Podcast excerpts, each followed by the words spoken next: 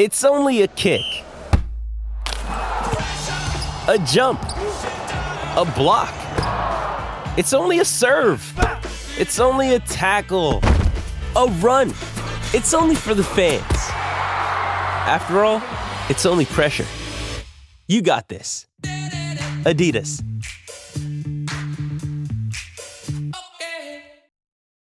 This episode is brought to you by Shopify. Whether you're selling a little or a lot, Shopify helps you do your thing, however you cha-ching. From the launch your online shop stage, all the way to the we just hit a million orders stage. No matter what stage you're in, Shopify's there to help you grow. Sign up for a $1 per month trial period at shopify.com slash special offer, all lowercase.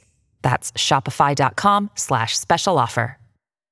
Thanks for choosing this free Anfield Index podcast. If you'd prefer to listen to this or any of our other shows without adverts, then now's the time to check out Anfield Index Pro. With AI Pro, you can supercharge your entire listening experience. You'll not only get all of our podcasts without the ads, but you'll have them far faster with our quick publish feature available exclusively for subscribers. AI Pro also puts you in the heart of our sound studio with an option to listen to many of our shows live and interact with the podcasters in real time as the shows are recording. Upgrading couldn't be easier. AI Pro is available on all popular podcast platforms, and we have our own apps for Apple and Android. Just head on over to AnfieldIndexPro.com and get started today. Hello and welcome to AEye Scouted on Anfield Index Pro. I'm Dave Hendrick, joined as always by Mr. Karl Matchett. How are you, sir? Tired. I'm actually quite annoyed with my friends who put me on a T ban for 48 hours. Is this a real thing? Yeah, it's a real thing. He was he was spending too long doing a few things uh, on on you know social media, and I told him to cut it down. And he said, "Fine, but then you have to cut down your tea intake." So here we are. That must be the toughest thing you've ever undertaken in your life. It's actually the second toughest thing because the first toughest to not immediately decapitate him. That's fair. That's fair. And like this is coming from a man who was in Sheffield last night, so he's seen hardship. Karl Matchett has been through some wars. Um, so let's start there. You were at the game last night. Uh, Liverpool two, Sheffield United nil. Um, I thought a fairly straightforward win. They had some moments. They only had one shot on target in the game. I thought we were comfortably the better team and fully deserving of our 2 0 win. But what say you? Um, I mean, yes, all of those things I think are correct. I would say that I think we were a bit sloppy and too lax with the lead that we had. Um, I know we got the second goal, but I can guarantee there were thousands of Liverpool fans out there just thinking this has got one in the 88th minute written all over it because we were. I, I thought we were really sloppy in possession, especially first half. Um, would were three really, really good performers, and thankfully Virgil van Dijk was one of them because when he's really good, we don't tend to concede many chances or many goals. Um, Sheffield United rubbish, absolute rubbish. They did nothing. Um, even like off the ball work is not particularly good. They're very reactive. There's a lot of work there for Wilder to do to get them um, anywhere near, let's say, challenging the other bottom three to get out of the bottom three. Um, but yeah, we were we were very very comfortable. I think you know had they have equalised, let's say before the 80th minute mark or something, there were obviously quite a few gears for us to go through uh, that we could have stepped up. I think 2 0 of, of the scoreline was absolutely fine on the balance of chances and very definitely on the balance of possession. Um, I, I, don't think it was our best performance by a long shot. It didn't ultimately need to be. I'm just glad that we didn't, you know, pay the price for a bit of uh, overly sloppy. Yeah, yeah, that's fair. Um, so we're now two points off top. We play Crystal Palace early on Saturday, and if we win that, we go top. Arsenal have to go to Aston Villa on Saturday evening, and then they would need to win to go back above us. Now, Arsenal struggled to beat uh, Luton last night uh, on Tuesday night, and last night we saw Aston Villa. And I don't know how much of this you've seen, but Aston Villa, Karl, put in one of the best performances I've seen in the last couple of seasons. The scoreline of 1 0 doesn't reflect the game they should have beaten City by three last night. I, it's I, have rarely seen a Pep Guardiola side demolished like that, and they were demolished. That is one of the worst games in Pep Guardiola's managerial career in terms of shots allowed, shots of your own, corners, everything, every measurable attacking stat, Villa absolutely wiped the floor with them. And I, I think, I, I think they'll beat Arsenal at the weekend as well. Um, I mean, at home, Villa, excellent, as as we've been over already. Like, did a little bit of exploration into this to, you know, for part of match for actually last night. Like, home form needs to be nearly perfect for for anybody who wants basically top four, but certainly to be in the title fight. We already know that. So it's really the away form where things are decided between the top four right now. Um, four points have been dropped at home all season, and we're like talking like 90 plus points available there now. So your home form is just immaculate, or you're not in the conversation. That's it. And it is going to be on the road where things are decided this year. Mm. Um, by that token, yeah, Aston could definitely do damage against Arsenal. They, they, they, were already really good at home. They've definitely come on another level this season. And in last night's game yet.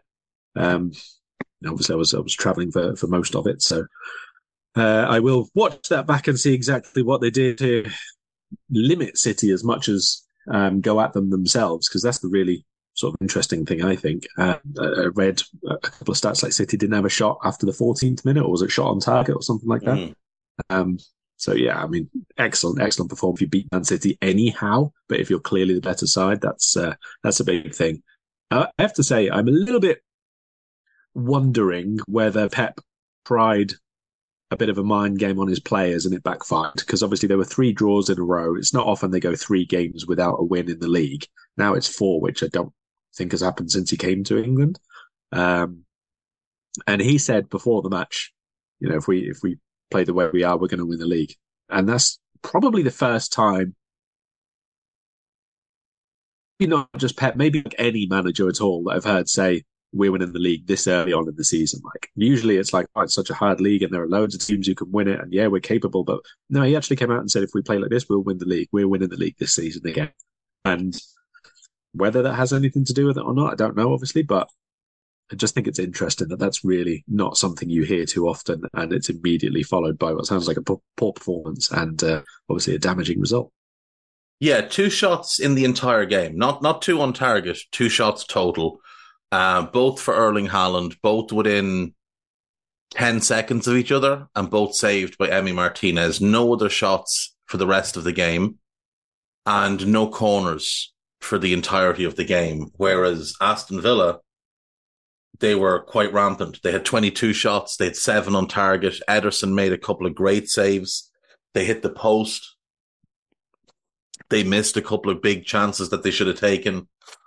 Uh, and, you know, City will say, oh, well, the goal was a deflected shot, but that's just hiding behind an excuse. They got walloped. This wasn't like the game against Arsenal, which was fairly even and Arsenal scored a late goal, a late fluke.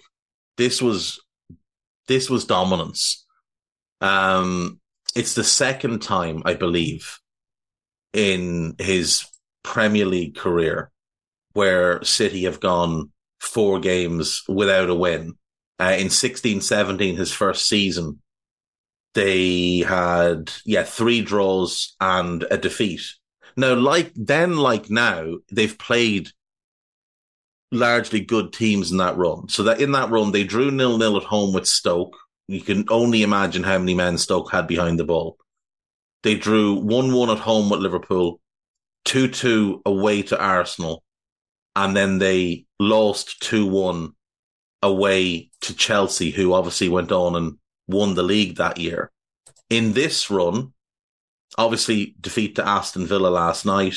Before that, draw with Tottenham, before that draw with us, before that draw with Chelsea. So Chelsea playing the role of Stoke as that sort of nasty mid-table team that nobody wants much to do with uh, in this run. But yeah, it doesn't happen often. And I believe it's the first time in his managerial career that his team haven't had a corner kick in a game. Um, I, I, I just I, I'm I'm actually so impressed with Villa this season. And that midfield pairing, Karl, of Boubacar Kamara and Douglas Luiz, they're just they're outstanding. They fit so well together.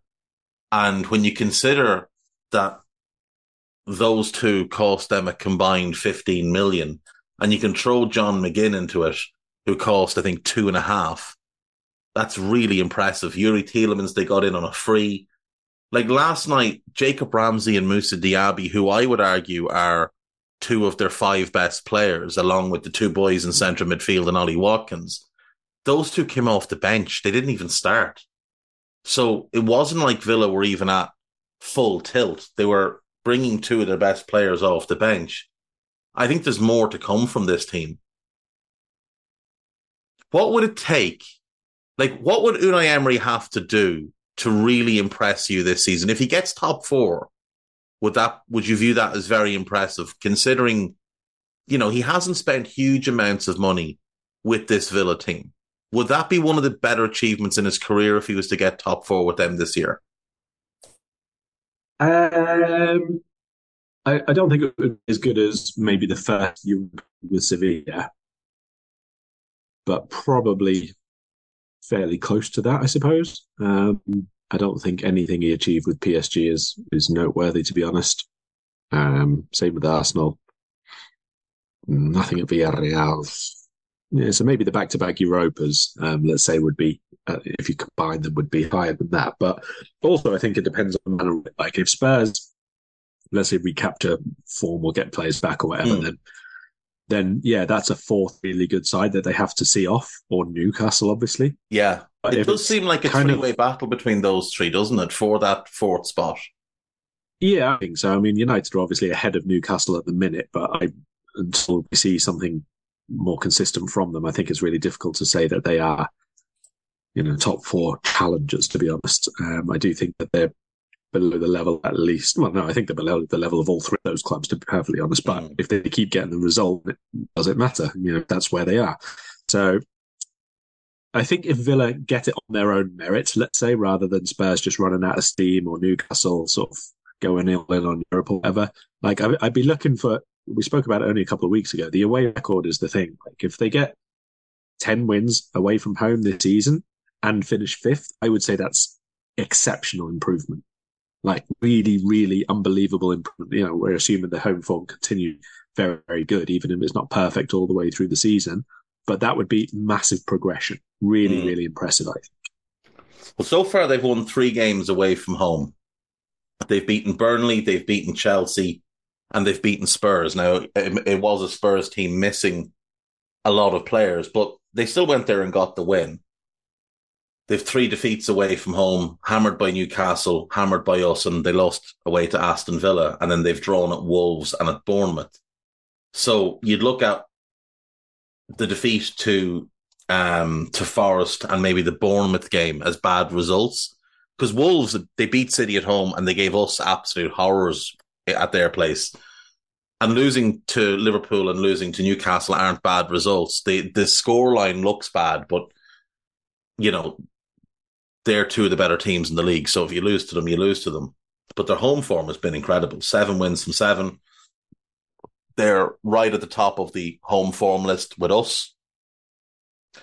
And I, I do think when when we look at you know, their upcoming games. They play Arsenal, but then they go Brentford away, Sheffield United home, Manchester United away, Burnley home, Everton away. Like they could get to the end of January. They play Villa, uh, sorry, they play Newcastle at the end of January, and then Sheffield United at the start of February. Like they could well get into February in a in a strong top four position and if, you know, if Spurs don't recapture the early season form, if Newcastle have a wobble like they did earlier in the year, then they could open a gap. And like, I don't, I just looking at some, some of the Villa fans I follow last night, they don't even think fourth is the cap on this, this, this team right now. They're aiming higher. Now, none of them are suggesting they can win the league. They're being realistic, but they are saying, why can't we get second or third here? because none of the top three, well, the, the, the deemed to be top three, none of them are perfect. Arsenal have flaws, Liverpool have flaws, City have flaws. Yeah. But And this- if they beat Arsenal, they're one point behind them. I, I understand that, but also inherently when people discuss their teams and doing better and all that, they just overlook the fact that one, their team, their players have never done this across nine and ten months. They just Hmm. haven't and can't just suddenly do it once all and other than once in an absolute blue moon when absolutely everything else goes right for you. Even Leicester do that, right? Leicester won the league with a ridiculously low tally of points Yeah. that that would have been maybe top four for them another season sort of thing. So it's it's all well and good saying, oh, you know, third, second place, whatever, we're we're capable. Yeah, you are across a game or across twenty games, but what about across sixty games? Because you're also in Europe and you also think you're going to have a decent cup run domestically. You Yeah. can't do all of these things just magically in the first campaign. If they get in the top four, regardless of how that's affected, you know, even if you know Newcastle focus on Europa League or something like that, you know, that's fine. Just just take it for what it is, and that's Yeah. your that's your progress. But If they get four and, and win the Conference League, that is an amazing season. ah, that's that's their best season in decades. Yeah. Since the year they won the European Cup, that's their best season because they'll have won. I know it's not a, a massively prestigious trophy right now, but in 25 years it will be. You know, because it's it's just new. That's why it doesn't have any history for now. But in 25 years, it'll have some history and it will be seen as a bit more prestigious. And uh, like, I think on balance, you look at their team, they've got a really good goalkeeper. Their defense looks very, very strong when it's Konsa at right back, Carlos and Torres in the middle, and either Digne or Moreno at left back. That's that's a strong unit. The double pivot in midfield are great. They've got really good options in the wide areas from Ramsey to Diaby to McGinn to Zaniolo to Leon Bailey. Um, you've got Youri Tielemans can play in midfield or he can play off the striker. Diaby can play off the striker. Ramsey can play off the striker. Bailey can play off the striker. And Ollie Watkins is playing out of his skin this season. If an injury to him comes, that will obviously shoot like torpedo a lot of things. But they have a Jhon Duran who looks a really promising option there too. And I think they'll go and spend in January. Now, Are you that person who has everything? The coolest merch and those must have fan threads? Well, over at our Anfield Index shop, we've gone that extra mile when it comes to pimping up your Liverpool collection. From our popular range of bespoke design t shirts, sweaters, hoodies, and hats, to our signature edition mugs, prints, and coasters, all provided with fast worldwide shipping. We have something for every red. We also stock official LFC merchandise and are licensed with the Premier League and UEFA to sell official iron on shirt badges and sleeve patches. As a listener to this podcast, you can get 10% off everything with coupon code AIPRO10. Just head over to AnfieldIndex.shop or find us on Etsy by searching for Anfield Index. Karl, as I watch them play, I can't help but look at Boubacar Kamara and think he is the one for us. He's the one that we should be going all in on for that holding midfield role. I think he has absolutely everything that we're looking for in that position. He's the right age. I think he's already the second best in that position in the league after Rodri. He's got levels to go up in terms of the potential for development. He's versatile enough. He can play all across the back line. He's a natural leader. He's good on the ball. He doesn't need to make eight tackles a game because he reads the game so well and he's clever. I, I don't think it's a doable deal in January unless you absolutely blow the doors off them with a silly offer. So my question to you is, would you forego a defensive midfielder in January to wait for him in the summer? Or is there someone else out there like a João Palhinha, a Mats Wieffer? Would, would you go for one of them who's not as good, but we can get in the shorter term? No, no, I wouldn't. Um, I honestly, I don't have a, I don't have one single sole defensive mid who I absolutely want above everybody else at this point. I see, see quite a lot of players who could fix a range of things, but not everything. You know, there's a there's a a wide variety of of holding players who we could get to to do a variety of jobs, and some of them they're really really good at, and some of them they just have to sort of learn on the job as such in the way that we do them. I don't think that there's anyone out there who I say you're the one we need, we absolutely need. So I don't think that we're going to get one in December. Uh, sorry, in January anyway. I wasn't assuming that we were going to get one in January either, um, especially while we still sort out exactly how often we want to use Trent in midfield um, and all the rest of it. And it may well be that the more we want that, or, or just the, the more injuries or absences in other ways that we pick up, is it may be a fullback that we need again still. Uh, much more than a defensive midfielder because it wasn't this season that we thought we were going to be back to winning the title. But if you get to January and you're, let's say, two points clear, do you suddenly change your mind there? That's obviously the other side of that equation. Well, see, that's the thing. Like, I didn't think we would be in as good a position as we're in now, but you, you look at how the fixtures are breaking for us, and I think there's a very good possibility that we play Newcastle on January 1st, and after that game, we're maybe four points clear with that that then break to come in the Premier League. And if you're in that position, I think you have to capitalize on it. And the biggest need in this team is a defensive midfielder. Like I know we need that left-sided defender as well, but let's be really honest about this.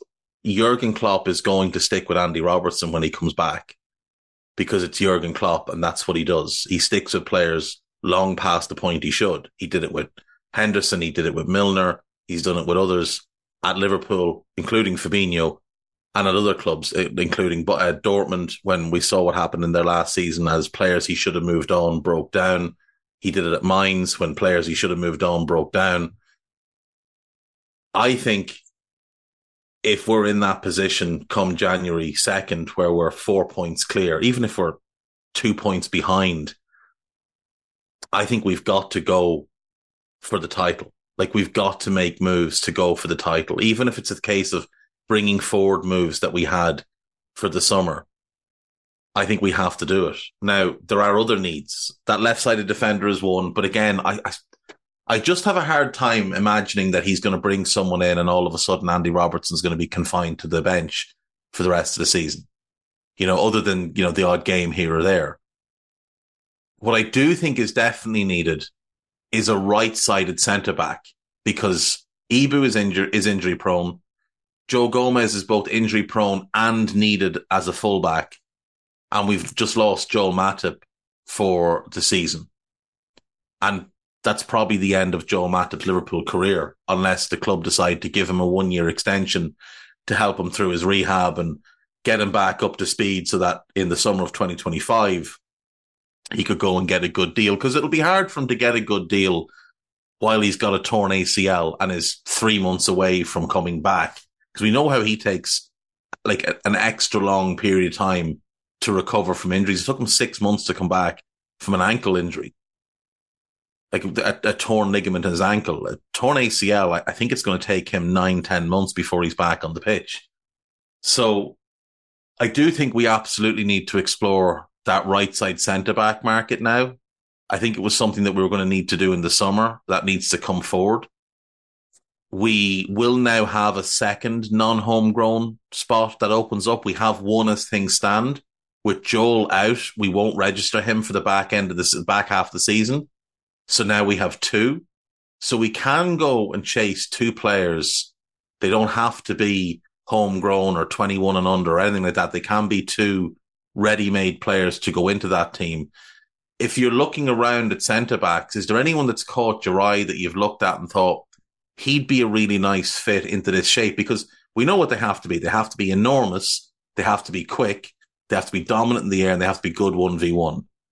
And ideally in this shape, they've got to be comfortable enough going out and defending it right back the way Ibou has to.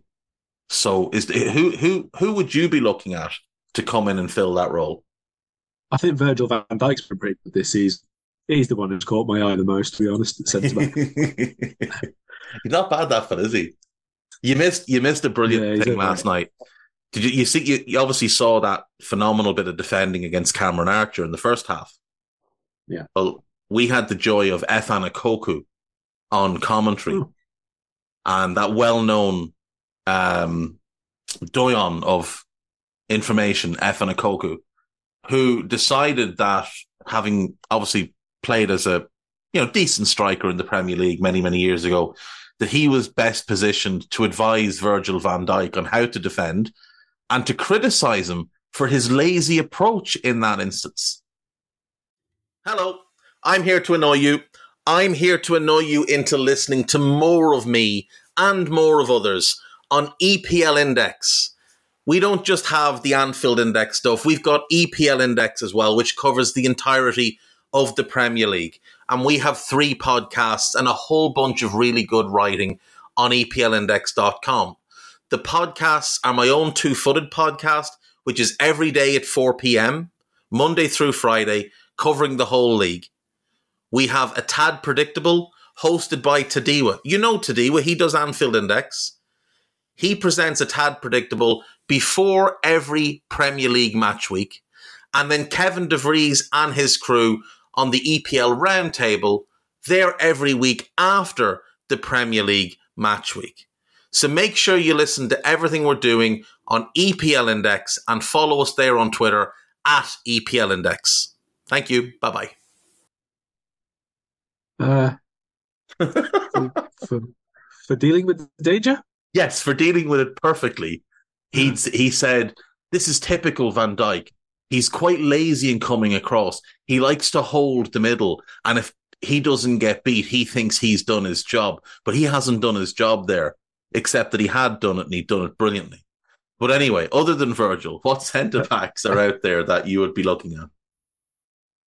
Um, I think first port of call, we've actually spoken about it before. Um, if one of the, the Barcelona pair could be lured away, who are very, very good both on the right and on the centre, I would first and foremost be looking at that. I think out of the two, maybe now Koundé fits the bill best, simply because if we move Trent, he can be the permanent right back, whereas I don't think Mm. Araujo as a permanent right back is quite as good an option. Um, but they would probably be my top two immediate considerations if we just want to go go out there and buy as close to elite as possible. Yeah. Ronald Araujo is is is definitely one that I I very much like, and I actually I know it's not ideal, but I think he could adapt to it. I'd love to see what he'd look like as a permanent right back, as that sort of Ivanovic type of right back, but with more recovery pace, better one v one.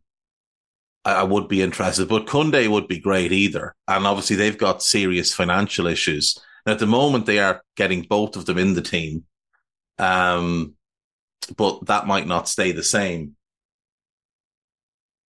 A couple of others, uh, at Sporting Lisbon. Now he has, I believe, an 80 million euro buyout, which is very, very high, but he is an enormous talent.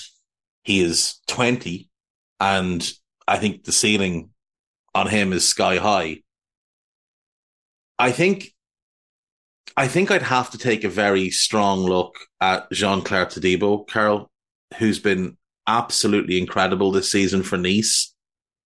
Physically, he fits the bill. Stylistically, he fits the bill. He'll be more than comfortable defending big spaces.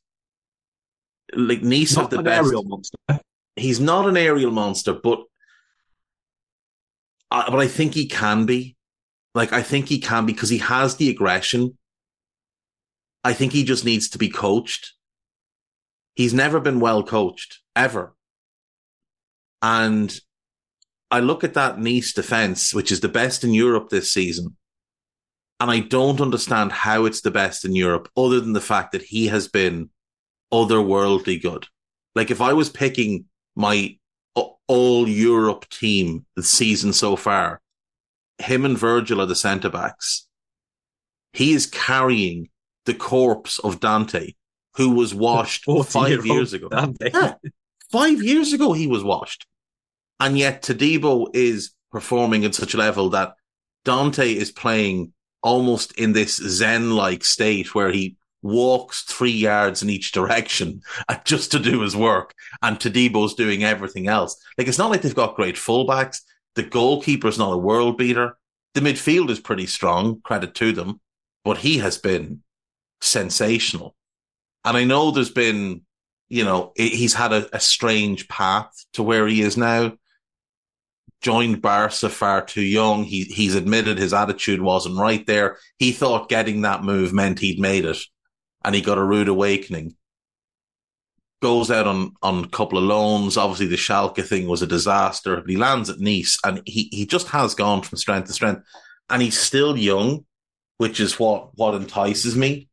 Like I think you look at him and potentially you could be thinking, right, short term, him and Ibou are rotating, but maybe long term, him and Ibou is the pair. He's 24 in a couple of weeks. So his best years are still well ahead of him. Which are you having on the left out of the two? Ibou. I would play. I'd, I'd be shifting Ibou across. If Virgil needs a rest, I'd move Ibou across. I think Ibou's comfortable left side. We've seen him play left side when he plays with Matip, and I think he's really comfortable there.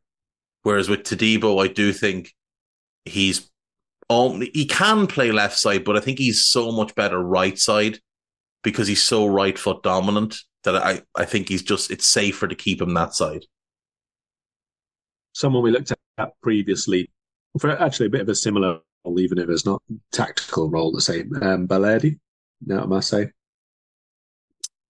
Yeah, I mean, I Marseille are obviously not particularly good this season, but he's another one that's had like a weird kind of career to date where he came to Europe far too early to Dortmund it it just didn't work for him. But since he's gone to Marseille, I, I do think he's been impressive. Um, and in a in a bad, not a bad team, but in a mediocre team, he's he's having a fairly strong season. He could definitely play that role because this he's guy got asks for Tomori. The Kyle Tomori is not a bad shout. He has the physicality, he has the speed. Again, he's not someone I see as a, a massive aerial presence, though. No, no. Uh, he'd be. I mean, Fikayo Tomori is what was he six one? He'd be interesting. I mean, you could look. He'd be expensive, but you could maybe look at Marc Guehi again. He's not an aerial monster, but he is a very, very good defender, and he is one that I think could play as a right back if you wanted that defensive Ivanovic type of right back, I think Marc Guehi could play that role. Um,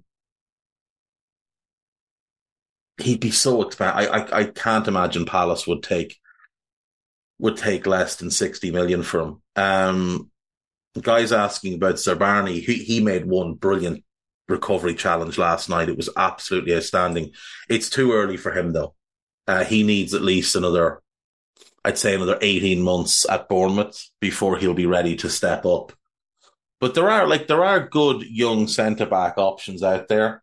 Um, Leny Yoro, we've talked about him before.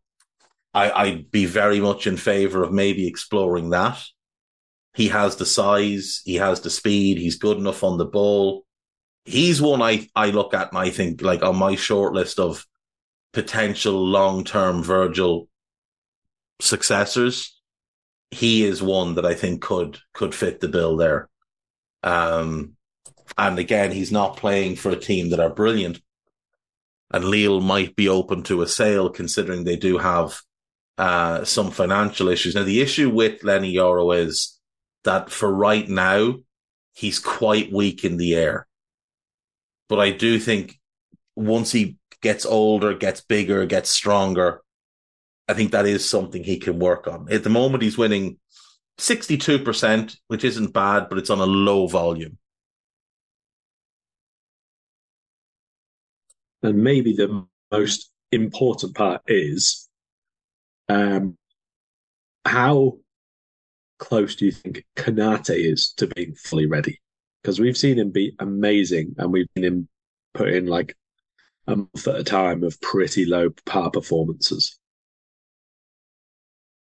But we might now be looking at needing him for maybe five months of really good. Yeah, which which he did in 21, 22, but he did it in rotation with Joel. So I think the bigger question, Karl, is is Joe Gomez ready? Because it has to, if if if it's if it's going to be Ibou, he's going to need breaks. And Joe Gomez is the one that's going to have to come in unless we buy somebody. And Joe Joe's been pretty good this year. Now he was dreadful last night.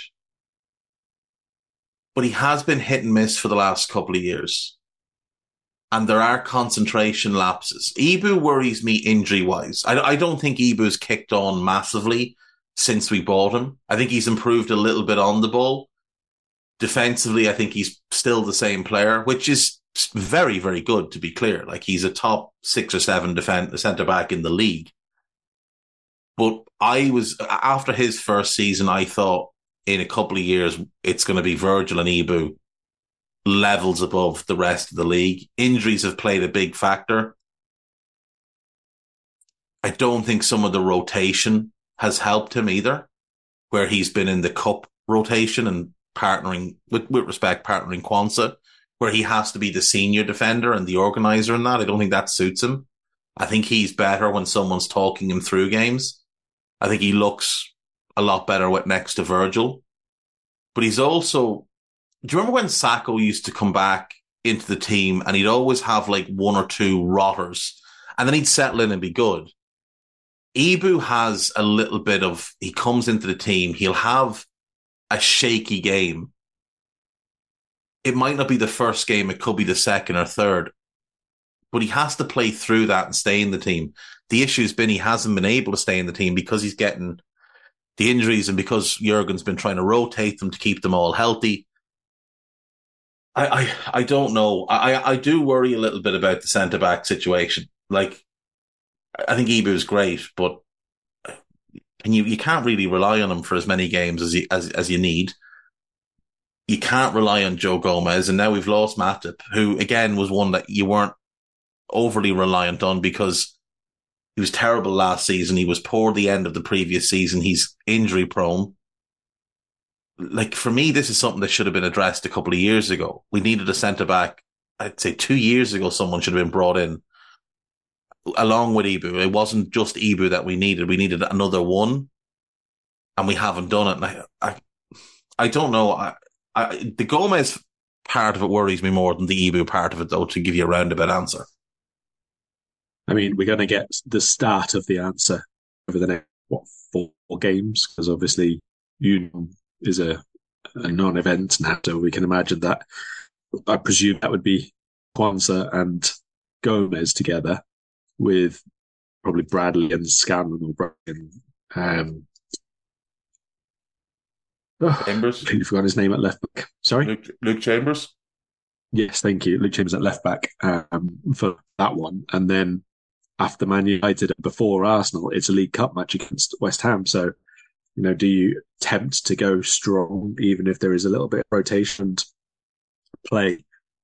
Uh, almost the same defense in all three matches, United, West Ham, and Arsenal, or do you try to change one or two of them for that midweek game against uh, West Ham? Because obviously it's not the biggest priority, but it is very close now to uh, being there for a trophy.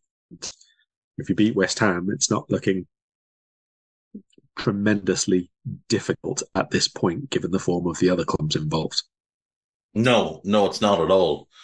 Um, I'm, I'm that West Ham one is an interesting one. Purely, like if it wasn't Arsenal after it, I, I'd be adamant yeah. to go full strength.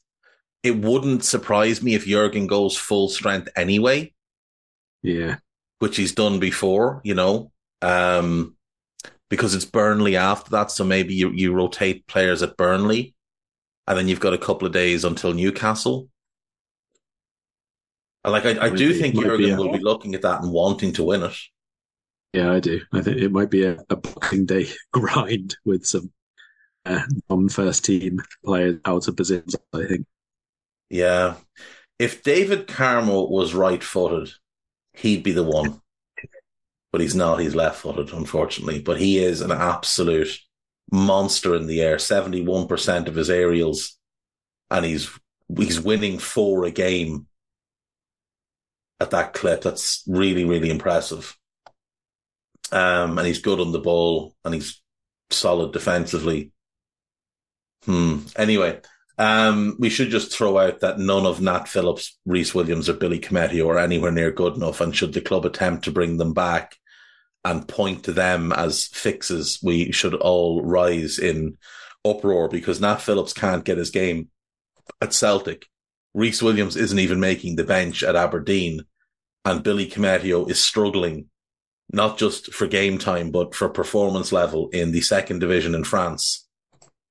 None of them are good enough and none of them should still be contracted to the club.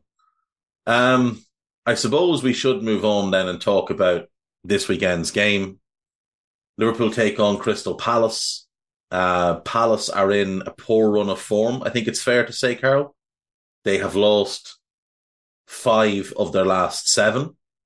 Uh, losing to Newcastle, not an issue. Losing to Spurs, not an issue. L- losing at home to Everton, really poor. Losing away to Luton, that'll be disappointing for them because that's one that Roy will have tagged as a win. The draw away to West Ham is a good result, but they were beaten last night 2 0 by Bournemouth, and they were fairly comfortably beaten by all accounts. Uh, heading into the game, we know that they've got a couple of injury issues, uh, most notably Cheick Doucouré out for the season with a torn Achilles, which is a huge blow for them and for him because that likely ruins any chance he has of a move next summer. Um, Rak-Sakyi is out. Rob Holding is out. Dean Henderson is out. It looks like Eberechi Eze will miss out as well, which is a big boost for us because he is such an exciting player and he's, he does well against us. And Tyrick Mitchell is a doubt, which again plays to us because he's a decent left back. So yeah, Mitchell Mitchell has done really well at salaries uh, yeah. as well a few times. Um, and and Mo's had off in the last game. And I think Mo's had two poor games in a row. So Mitchell was probably looking at that and thinking, he's not in great form. I'll I'll have a, another good go at him. But with Mitchell out, I mean, I'm not even sure who they'd play. Nathaniel Clyne could slide across, maybe. Yeah, yeah, Ward and Clyne at fullback, I think. Yuck, is all I can yeah. really say to that. Um, but they're not they're not in a good way right at this minute. Crystal Palace. Um, like even last night, they were booed off by the fans. I think mm. they were largely displeased at Hodgson for some. I mean, we all remember Hodgson's comments about games that Liverpool were amazing in despite the defeat, and that we couldn't have possibly asked for anything more from them. Well, he's he's done it again, saying that Palace fans have been spoiled with their home form and that they shouldn't expect it to carry on, and that if a team like um, Bournemouth can beat them at home, then they really shouldn't have too much expectation of getting points off the likes of Liverpool and Man City, who they play next. So that's that's a, a good boost for the squad and something for the fans to look forward to approaching Christmas as well. He is what my uncle would term a low expectation motherfucker. They've won one home game this season. Like, that's not good, Roy. Last season, they won seven of 19. That's not great the season before. Now, admittedly, this was a different manager. This was this was Vieira, but they won seven. The season before, under Roy himself. I don't need a VPN. I've got nothing to hide. this is what I used to tell myself before I hooked up with LibertyShield.com. Not only is my home internet now fully encrypted, but I can now access all the websites I want, whenever I want, and do so from absolutely anywhere.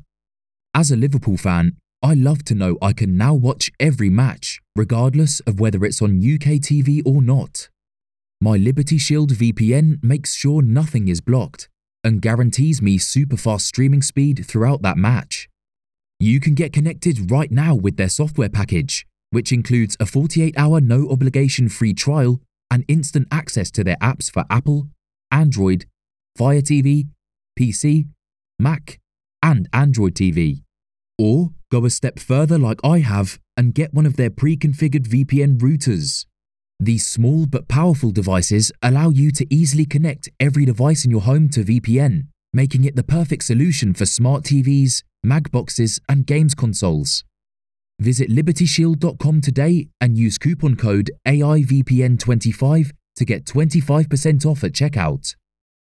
They won six. The season before that, I don't imagine it was much better. It wasn't. They won six. Like, what have they been spoiled with? Five the season before that. And you look at the league finishes 12th, 14th, 14th, 12th, 11th, and they're currently 14th. What have they been spoiled with? Actually, I think they're 15th after last night. What have they been spoiled with? Like, I understand the frustrations of Crystal Palace fans because I look at that Palace squad and I see a pretty good goalkeeping situation. Sam Johnstone is decent. I know Henderson's injured, but he's a good goalkeeper. That's a pretty good, def- good goalkeeping room they've got at the moment. In defence, you've got two outstanding centre backs in Guehi and Anderson. You've got a good left back in Tyrick Mitchell. They've been screaming for a right back for a couple of years. And yet Roy completely ignores it and makes Joel Ward his captain. And Joel Ward hasn't been Premier League caliber in about four years. Nathaniel, Nathaniel Clyne is not Premier League caliber either. In midfield, you've got Lerma, Eze, Franca, Will Hughes, Cheick Doucouré, Ahamada, and Jairo Riedewald and Jeff Schlupp. That's a pretty strong group of midfielders. In attack, you've got not a great group. You've got Olise, who's outstanding. You've got Ebiowei, who I think could be exciting. You've got Mateta, who's not great. You've got Ayew, who's muck and still gets in the team. Um, Edouard is inconsistent, but it's it's a good squad. And then you've got young Matheus Franca, who can play up front as well. Like it's a good squad. It's a couple of pieces away, I think, from being a really good team. They've got to be looking at like their biggest rivals are Brighton. But they've got to be looking at Brighton and thinking, why can't that be us? Why can't we play that type of football? Why can't we get into Europe? Why can they do it? They're not a bigger club than us. They're not a richer club than us. Why can't we be like that? They've got to look at Brentford, who've only just come into the division a couple of years ago and have outperformed them in all bar the first season they were in the top flight. Like, they've lost to Bournemouth last night, who a couple of weeks ago were at the bottom of the table.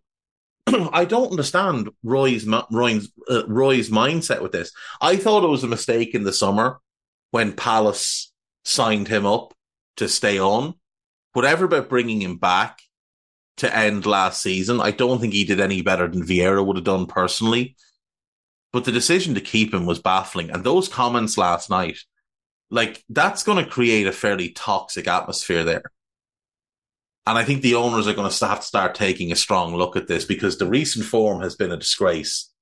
You can't lose at home to Everton and Bournemouth. You can't be losing at home to them teams when you're Crystal Palace and you have to survive in this division because your manager's not capable of anything other than survival.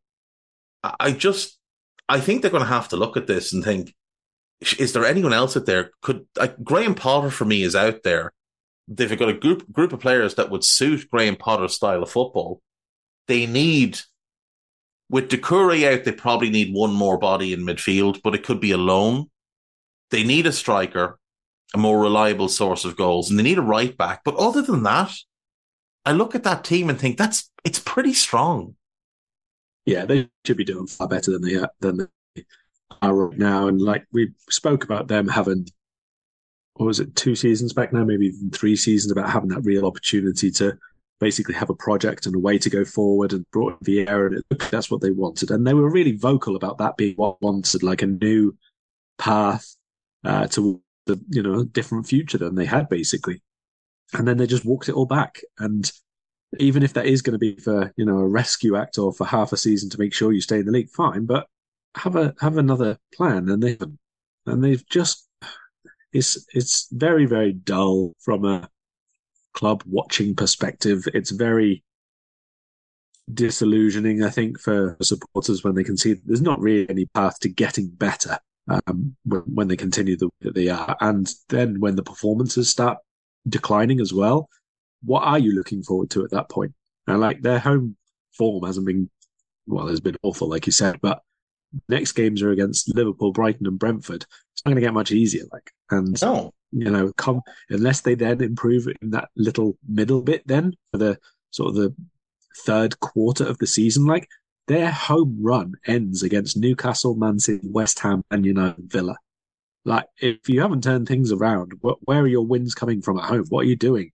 If you are in any danger because it's very difficult to win away from home, where are you planning to get the points later on?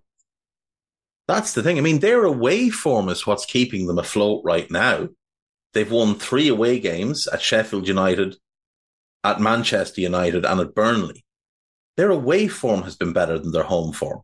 And Roy's telling them that they're spoiled. Those people are paying hard earned money to turn up game after game. They create one of the best atmospheres in the country. And they've been served up shit and about a year ago, I said this was the most exciting Crystal Palace team I could remember. Me and Guy, the year before, or maybe the year before that, had gone through the list of Crystal Palace managers since the 90s. And Karl, it is an abomination. It's an insult to football fans everywhere, the shit that they've been served up for the last 30 years. And under Vieira, they were playing some nice football. You had Eze in full flow. You had Olise in full flow. Zaha was playing the best football of his career. Doucouré was outstanding in midfield. Schlupp was playing well, but it was clear they needed a partner for Doucouré. The centre back pairing was good. Mitchell looked so promising. You were thinking goalkeeper, right back, one in midfield, one up front, four pieces. This is a project. You're building something, but four pieces and quite a good academy there at Crystal Palace as well. It must be pointed out that has a big catchment area full of incredible talent. I watched a documentary recently about South London and the talent that's come out of South London in the last 15 years. And it is incredible. And they should be building a wall around South London and saying, we're the club you come to. We're getting the, we're finding the next Sancho. We're finding the next Tammy Abraham. We're finding whatever. And they're coming here you know, like we're going to find the next Joe Gomez or, or Ezri Konsa rather than going to Charlton. We're going to find them and we're going to develop them and they're going to come into our team. And then they throw it all away to bring Roy back. And I, I'm convinced that Roy being appointed permanently is, was the final straw for Wilf Zaha, who, who held out for quite a while before he signed for Galatasaray. And I think if they'd appointed a, if they'd gone for Graham Potter, I think Wilf would have come back. But instead, he's gone. They haven't done enough in the summer. They're playing dreadful football. They're getting poor results. They've now lost Doucouré for the season. Eze's out for a little while. They've just got Olise back, which is at least a plus. But I don't see much to be positive about for them. I see this as a game that we we should go there and we should win quite comfortably. What would you be looking at as a starting eleven for Liverpool this weekend? Um, well, we're looking at Kelleher again in goal, and I don't think Trent changes. Konaté obviously replaces Matip. Van Dijk stays in, and I would bring Tsimikas back in. Yeah. Um, I mean, we have a discussion about you know where the left back was going to be swapped around or changed, whether it was going to be the European game, the midweek ones, or whatever. But I think, like you said, Gomez didn't know his best night last night, so it should be um, Costas coming back in anyway. I think Endo played well. I yeah, what you thought, but I thought his, yeah. his yeah, he was obviously not elite, let's say, in terms of absolutely everything right. But I thought he was one of the few who was not pulling out of 50 50s, um, which I think Cody, Trent, Diaz, probably a couple of others as well. I saw definitely do that more than once. Um, but Endo was, you know, full, fully on board and full throttle. McAllister last night went off injured, but seems to just be like a cut. Um, I think I'd be leaving him the best. you know, assuming he's fine to be involved, I think I would leave him start. Um, just let it be perfectly proper. Endo well, keep his confidence up, so start him. But McAllister didn't really get hugely involved further forward against Sheffield United. So Mm. combined with like a slight injury, I'd be inclined to leave him on the bench, use him if we need to. But I think this is all right as a game. We can start Curtis Jones in and then Szoboszlai as well, obviously. Yeah, hundred percent. Curtis comes in. I thought Curtis did well when he came on last night. A couple of offsides that were just lapses in concentration, but once he settled in, I, I, thought he did really well. He kept the ball well. He kept it moving. He made clever decisions. Um, and frankly, Gravenberg hasn't done nearly enough to warrant starting over him again, especially after what we saw against Fulham. And even last night when he came on, he was a non-factor. Um, so Dominic, Endo, Curtis. Then the question, Carlos, what do you do up front? Because obviously we know Mo will start. Darwin came off the bench last night. I thought Jurgen got the striker rotation wrong. I thought Darwin last night was the move. And I think Cody's more suited nearly to starting as the nine against Palace, given how they defend. But I'd be tempted to go Cody and Darwin in this game with them swapping roles throughout one left wing, one through the middle. I think Diaz had another poor game last night. And I, would go Cody and Darwin, whichever one through the middle whichever one left side and just embrace the chaos. Yeah, I, would be fine. I think Cody was poor again as well, but mm. you know he's been in and out, so maybe his time in attack has been pretty low overall, to be honest. Um, so I've no particular problem with him starting. Um, yeah, I, I brought Diaz up something last night, Karl. Would you, given Diaz's poor form and given Cody hasn't set the world alight, would you consider Darwin through the middle and Harvey Elliott left wing? Just to have natural width in terms of he's a left footer who can create a little bit of space and whip across it. Yeah. Yeah, yeah, I don't mind that at all. I don't actually mind Elliott starting anywhere because I think he works really, really hard. And obviously, he's not the biggest and obviously he's not the quickest. And you know what? When he lines up his shots from 25, 30 yards, I'm just thinking, you can't kick the ball hard enough to get to goal, mate. And it, and it very rarely does get there, right?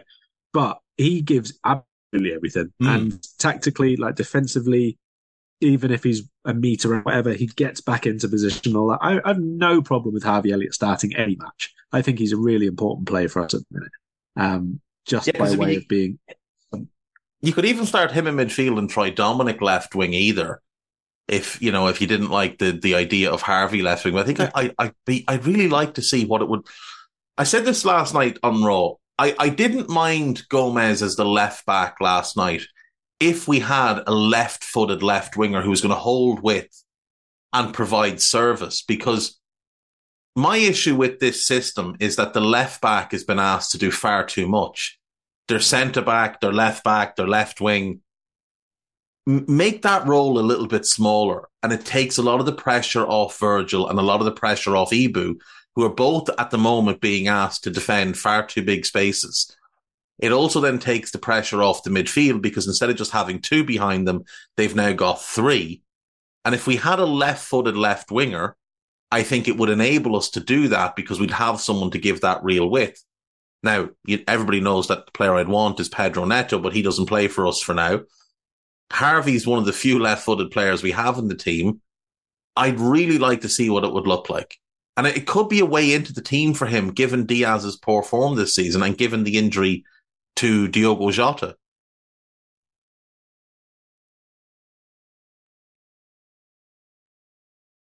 The other thing we could do, sort of using the same sorts of players, is just switch up, as we have said before, to more of a four. And, mm. you know, if we haven't got three players in attack who are really contributing or playing well at the minute. We know Elliott does a good job tucked in from one side, and then the other side could be Szoboszlai, could be Jones. They both played that role, and then you've just got Mo and Darwin through the middle, and it's a different kind of chaos, and it's a little bit of a different defensive setup.